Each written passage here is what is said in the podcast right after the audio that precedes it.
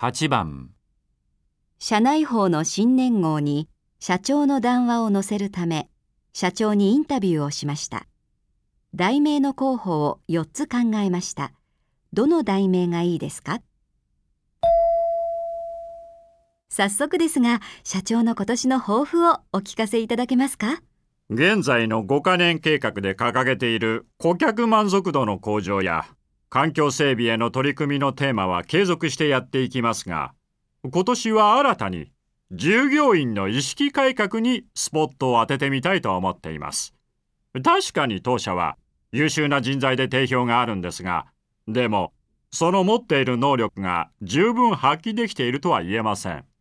どこが問題なんでしょうか？つまり事なかれ主義なんですね。よらば大樹の影ということわざがありますがそんな安定志向の人が増えているのは残念です。では何を変えていけばいいと思われますか？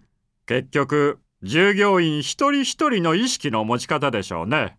私としては失敗を恐れないで物事に挑戦していくようなそんな企業風土に変えていきたいと思っています。